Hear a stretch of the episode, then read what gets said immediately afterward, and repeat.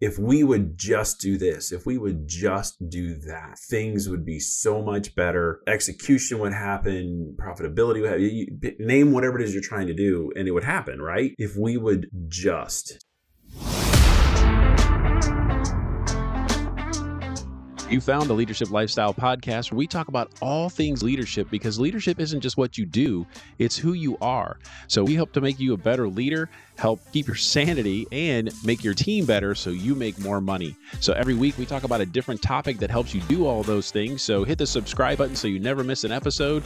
Tell all your colleagues and friends, and let's get a discussion going on how we can grow together as better leaders. Welcome, everybody. It's great to be with you again. Listeners across America and around the world show continues to grow and just get into everywhere. It's so exciting to see. So, if you think this podcast can help somebody, then definitely share it with them and subscribe so you don't miss anything. So, why don't we? Why don't we have a you know a culture of execution on our teams? And even if we say that, what does that really mean? A culture of execution. I mean, this goes way beyond just creating prioritization. I mean, are you really, really willing to to say everything stops if X, Y, and Z isn't happening. If we sat down and said, here's what we're going to execute on, this is the most important thing out of all the other things you do that has to happen. And if it doesn't, does everything else stop? Or are we prioritizing our day and just saying, well, we'd love to get to X, Y, and Z. So we'll try to do that. Or, you know, Stephen Covey famously said, don't prioritize your schedule, schedule your priorities. And even when you do that sometimes, you really can't get where you need to get. And you know why? Because very rarely do people do one particular thing. And no matter what their job title is, they rarely they rarely do one thing. So even if you're in marketing, if you're in gosh, I don't know, anything in your corporate office that you have to do, you know, human resources, product development, um, you name it, there isn't a one thing to do, but yet there is always the most important thing to do. So, what really controls that is if you don't have the basics under control, that is what gets in the way of everything else. So, when I'm talking about basics, I'm talking about, and of course, many of you are going to say, well, this is kind of pie in the sky stuff because, of course, if you have enough people working there, if you have enough clarity on what you're doing, is the day to day stuff something that just happens on its own? Or is that part of you know this fire happened and that fire happened you're chasing one problem after another? So if you don't have the basics under control how do you galvanize the team for a specific thing a, a specific execution piece if they can't even do the basics? And as a leader the question is have you given them what they need to do the basics? So it, why does that matter that that happens? Because why are you doing things just are you are you doing things just to make someone happy? Does it really affect the customer? So when you think about execution, why does it matter if I say, hey, we have to execute on this initiative? Well, why does that matter? Does it save the company? Does it drive revenue? Does it drive profitability? Does it take away from the other things we're doing? There's a, there's a lot of great questions on that. Or, and like I've said before so many times, and I, and I hate to pick on middle management, but if a lot of times you, you think you just create stuff to say, well, look, I'm, I'm making something happen, but does it really align with the company strategy? Does it really align with what your customers are looking for? And customers aren't really looking for you. They're looking for you to help them improve in some way, some personal problem they're having, some business problem they're having, some product that they need that would make things better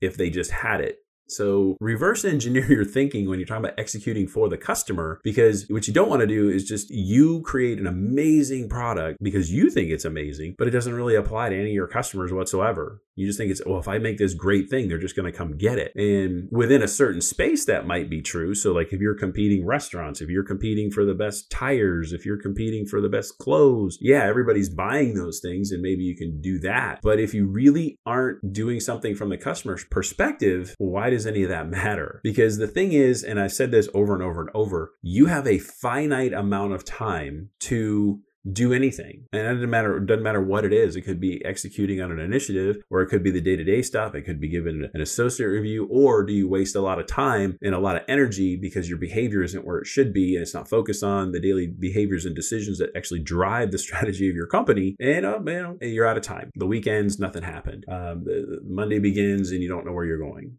all of those kinds of things. You know, there must be static behaviors that always happens when you're talking about execution. And even before that, even your day to day stuff has to be compartmentalized in a way that the static behaviors always happen so you are ready to do what you need to do. So, talking about some execution fail, there's a great article I found in Forbes, September 2019, from Jerome Kraaijenbrink Execution Fails. And I am sure many, many of these will, will resonate with you and your teams if you've tried to do something. So, why execution fails? Number one, unclear communication, lack of commitment, inadequate resources, isolated actions, conflicting goals, unclear strategy, ambiguous responsibilities, silo behavior, ineffective culture, resistance to change, um, by the way, there's a great book on that called "Who Killed Change." Another another great Ken Blanchard book. But resistance to change, we've always done it this way. Um, blown budget. You know, we thought it cost this and it didn't, and we blew it, and now we can't finish. Or lack of middle management support. I know I just I just mentioned middle management, and man, I really hate to pick on this group, but middle management was really the bridge between the vision level and the execution level. So interesting how that still plays out that way. Uh, and then in a Harvard Business Review, uh, March 2015, Donald Sull, Charles Sull, and Rebecca Hom- Homkes, you know, came up with a bunch of myths based on a, a tremendous amount of, of study of many companies, many CEOs, um, and came up with five good myths on why execution doesn't happen. And myth number one, execution equals alignment. Just because we're executing, we have this false false sense that we're rowing the boat in the same direction. This kind of goes back to what I said at the beginning of this podcast of are the little things taken care of. So in this one, it's trust first and then the team. So in other words, if you don't have the right behaviors and characteristics amongst the team members to believe in each other, trust in each other, have each other's backs, all those kinds of things, just because you're executing on something doesn't necessarily mean your team's in alignment. So when you think about all the other things, remember we said just do it from Nike, and why doesn't our team just do this? Well, this is exactly what that is talking about. That if your team doesn't have those daily behaviors and decisions that support the strategy in each other, then just simply executing on something just takes the bad behavior and puts it on your execution strategy versus your day-to-day stuff and you don't get anywhere. Uh, myth number two execution means sticking to the plan.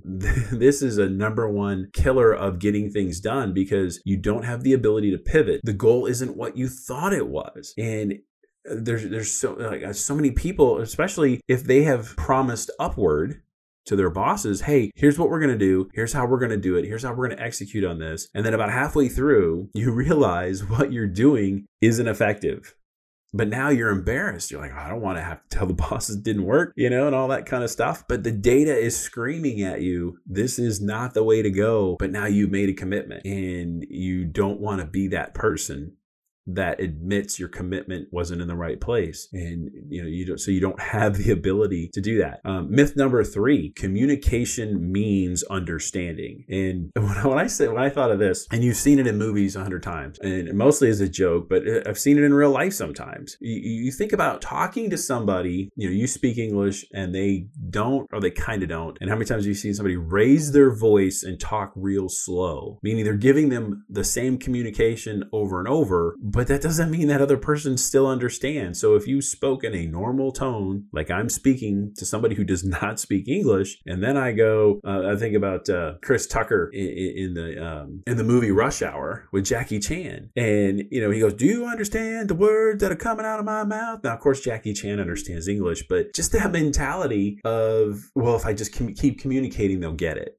And that doesn't work that way. So just because you're communicating a lot doesn't mean everybody understands it. Uh, a great book on that called Winning with Accountability, written by Darren Hardy, has a great um, section in there about being clear on communication and expectations. It's a wonderful book to, to dig into and get behind that. Myth number four performance culture drives execution. Now you're thinking, well, wait a second. What do you mean? I mean, if you have a performance culture, shouldn't that drive execution? Because we just said in myth number one, execution execution equals alignment is a myth. So now you're like, but if I have a culture of performance, doesn't that drive execution? Well, the problem is they don't focus on a couple of key factors of behaviors that make that okay to execute. So they don't reward agility, they don't reward teamwork, they don't reward ambition everybody is so focused on the reward is going to be as if I win or not, if I achieve this goal, and that's it. And that's where all of the focus goes. So when we say performance culture, that means they set targets and you hit them. And they don't aren't really concerned how you got there. You just hit them. And that's the basis of promotions and history and things like that. And we've talked many times in, in other podcasts about how, you know, you're the best salesperson, you're you're have the biggest portfolio, you're making the most money. So therefore, well, of course, you should be the, the sales manager, right? No. if you don't know how to lead people, if you don't know how to teach, it, now if you can take what you did and really teach it to others, that's a different story. But if you're just based on performance, you really got a hired gun mentality or a free agency type mentality when you think about football, where, hey, I just need a really awesome wide receiver for a year or two rather than building a team, a, a good team culture. So just because you have performance doesn't mean it's going to drive execution. It can be a really false nomer, nomer if uh, you're not really paying attention to what's going on around you. And myth number five execution should be driven from the top. Now, this one, you're thinking, wait a second, hold on. Some of these myths are, are a little hard to, to, to look at first glance, but we really start thinking about it because everybody always says that, that leaders go first and everything the leader does filters down. But in execution, you think about what you're executing on is what's important. So, for example, if you're talking about an entire company strategy, well, then yeah, that has to be driven from the top. If you're talking about your your your total HR environment, like what behaviors are acceptable and what aren't, yeah, that's top driven. But if you're talking about execution and you and you really start getting into specific projects across your company, across your division, that always can't be driven by the top person. The CEO might not be involved in half of that project. And if you're sitting there, or even whatever level you're on, if you're waiting for a vice president to come along, but yet you manage one location or one department, you can't wait on them to show up every day to tell you, oh, yeah, keep executing if you own something, if you own a piece of your company's operation that you are accountable for, that you are responsible for, then you can't say execution is top driven from the top of the company. That should be driven by you. And so this is exactly what that's talking about. And another excellent book, and I got a lot of books in this this particular podcast to recommend. So if you haven't read them, you got some homework assignments because it's pretty cool stuff. But the book is simply called Execution by Larry Bossidy. Um, you, probably most of you that's listening has read it, but if you haven't, because it came out a while back, you really need to go reread it because it's probably probably one of the most realistic views of execution in general in a large scale on, on how companies can pivot and operate that I have ever read. And I have actually literally turned an operation around following this book chapter by chapter. It works, I promise you. So pick up that book, Execution by Larry Bossidy. So just a few questions for how are you set up for execution? Because that's really the key beginning pieces. You know, earlier we talked about why, you know, we could talk all day why execution doesn't work. And I know in your gut and in your mind, you know why some of these don't work, that you don't really have a culture of execution, even if you have a performance culture, even if you have um, a high level culture of how you treat each other. Execution is kind of its own thing on how you get things done. And if you're not really set up for execution, you really can't achieve any of those things, no matter what else is really going on, because it's got its own little personality. So how how do you make your goals too old, not relevant, not attainable? Who owns owns what. When you think about what you're going to do, who owns what they're going to do? And that's the emphasis. They really have to own it. And that leads to what is your accountability process? how do you go through that uh, whether you're holding each other accountable whether you whether you're patting each other on the back for achieving a little thing whatever that is um, do you have a team executioner uh, maybe that's not a very nice positive title to give someone but do you have somebody that's driving that execution. And you're thinking, well, yeah, there's the manager, there's the vice president, there's this guy or this girl or whoever's got that title. That's not what I'm talking about. I'm talking about this particular project, whatever you're working on. There should be a point person of who's driving the execution, who's keeping track of who does own what and what are they doing with that. So if you got a group of people together and you just instinctively say, oh, manager's got this, because there are people on your team that have have different varying things that they're good at. And it doesn't necessarily, I know, shock, shock alert here. It might not actually be the manager that's the best at this or the leader or whoever's in charge, whoever is the highest ranked in the room. So you have to assign who's going to be the team executioner. And with that, are you allowed to fail forward? Or is it just fail and you're done? And that kind of gets into the myth factor of performance driven cultures, not just not necessarily executing because can you fail forward and learn and say, okay, well this didn't work, so we got to we got to retool and figure out what's going on, or is it just if you failed, you're done, and then you know you find ways to excuse it away or hide it? So, what are your non negotiables? So, what this means is, however, you're setting up your execution, you have to have some non negotiables of we're going to do this. We're going to meet. We're going to discuss it. We're going to be honest with ourselves if something doesn't work. You have to make some non negotiables on how you're going to do it, not necessarily what the data is telling you, but how you're going to deal with it. So you got to celebrate small victories. So think about did you make your bed today? Anything you did that's super small that really sets up your day. Well, think about what sets up this particular uh, execution strategy? Do you have, if you happen to have conference room you can use with a whiteboard in it, and is that the, the thing you're executing on always on that board. Just just getting started things like that. Are you setting yourselves up for those things?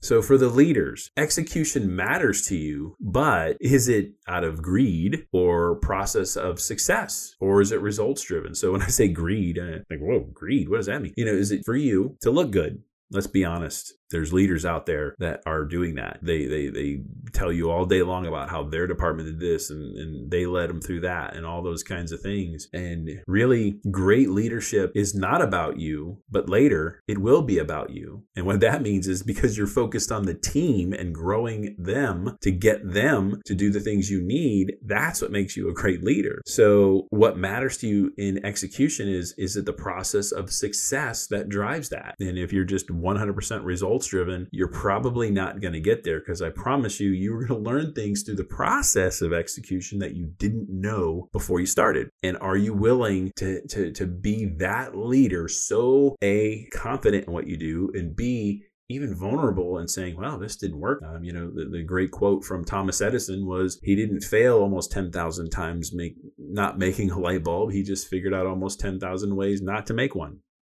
So, do you have that kind of thought process? One of the things you got to do is make the awesome normal in how you approach things. And what, what I mean by that is the day to day stuff is just normal. Like you achieve something and it just becomes part of everything you already do, not this, this high level thing that, oh, we might hit it once in a while. So, you got to make the awesome normal. And some of the other things you got to do as the leader, and I'm still talking about the leader now, and, and of course it may sound like I'm picking on leaders, but we do create a lot of our own problems just based on how we act. So here's one called, you know, can't have any excited utterances. And I remember the first time I heard this term, and I'm a huge Law and Order fan, especially some of the older ones. And Sam Waterston, by far, was my favorite prosecutor. And he used this all the time when, when a, a criminal suspect would just blurt something out and then just like, well, you know, you can't use it in court. No, it's an, an excited utterance. They just, they said it on their own, all that kind of stuff. But how many times have you seen that where somebody in a higher level position is walking through your department or your location or whatever, whatever kind of company you have set up and they just blurt something out? They're just thinking out loud. And the next thing you know, everybody's like trying to do all those things because they want to impress that person and they, they didn't want anything done. So have the clarity. Like if you're going to say something and you're in a high level leadership position to say, oh, oh, I'm just thinking out loud. Don't do anything. I'm just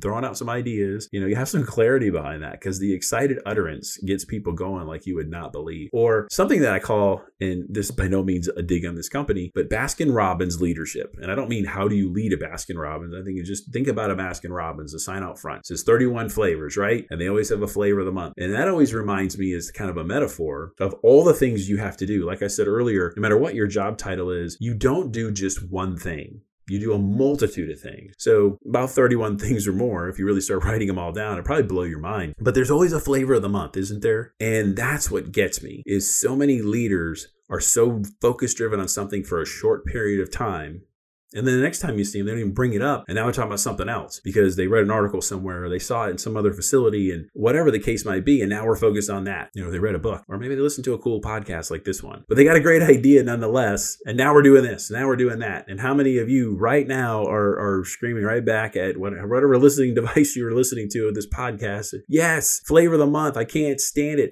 I actually had a, a boss I reported to that banned me from saying that when they would come to me and say, okay, we're going to do this now they could see it on my face. Ooh, flavor of the month. They don't say it. And it's so true that that that happens. And those are some things that as leaders we have got to set aside when it comes to execution. Now, speaking of execution, now there's several different ways you can go through it. But one of my favorite books ever is The Four Disciplines of Execution by those folks over at the Covey Group. Great bunch of, of folks. A lot of you probably read it. And the reason I'm bringing it up is because they now have a second edition that is available. And I certainly plan on getting it. And it's a great way to execute on a problem and really understand some of the things behind it. And it's going to have updated um, information and data on things that they've learned over the many years that this book book has been out. So I highly recommend going out there, getting the, you might want to get the old version if you don't have it. Read that first. The Four Disciplines of Execution. Four Disciplines of Execution. Get it. You will not regret it. I promise you. So let me end this particular podcast with eight steps um, to great execution of just at a high level, meaning they're not specific to a project, but some things you really need to do to focus in on how you can execute better as a team. Because like we've said throughout this whole podcast, just because you may have a high performance team or a great culture team doesn't necessarily mean you're going to execute the way you should when it comes to a specific thing you're trying to achieve. So, step number one, just clear the table move everything out of the way. You think about, you know, you're going to go build a, a, big puzzle, right? And, and there's things on the dining room table. You need to get them out of the way. So when you think about clearing the table, are you setting aside the proper amount of time to meet, discuss, learn, understand what it is you're trying to do so you can really get started? That's the key is you have to separate this particular thing from everything else going on. Number two, what are the rules? You know, you have to define the successes large and small. What are we trying to do? What can you do? What are you allowed to do? Um, what are you trying to create? All those things. You got to have some of those clear communication things, just like uh, myth number three, when we're talking about that Harvard Business Review article about just because we communicate more doesn't mean we understand. We have to get clear on the rules. Number three, who owns what. You have to be clear on what each person has to do, um, whether it's three person team, whether it's a 10 person team, whatever that is, everybody has to define their role and not just at the beginning, but this is throughout the process because I promise you, as you go down this road of executing on something, you are going to learn things you did not know when you started. And each time you meet, there has to be a, a clarity on, okay, well, what, not just what are the next steps, but who owns what and who's going to do what. Number four, are we playing singles or doubles? Now, I'm not talking about going to play tennis, although I would enjoy that, but are we talking about the, the team level, what we're trying to accomplish, how many different things we're doing, um, really getting clarity on the dynamics of the team? Because you may have a single execution goal for a person or a group. Uh, it could be two, could be five, could be across multiple departments. You really have to figure out who all is involved and why they're involved so you get all the answers you need because you could, you, know, you think about the silo problem, you could wrestle a problem down to the ground from your perspective, but then um, something is business licensing can come along and say, yeah, uh, that can't happen tomorrow. We need to do, you know what I mean? There's, there's so many different factors. So you really have to determine who does this affect? Um, how many different departments do you have? Do we have representation from everywhere to get the great input we need? I'd hate for you to do all this work on executing on a problem and then you come to find out there's something you hadn't even thought of because you didn't involve everybody and now you have to change what you thought or delay what you were going to do. Number five, choose your executioner. I brought this up earlier, but somebody on that project has to be the person that is constantly checking in with people. Where are they at? Are they ready? Here's what the next meeting is about. Here's what you need to bring to the table table, all of those things.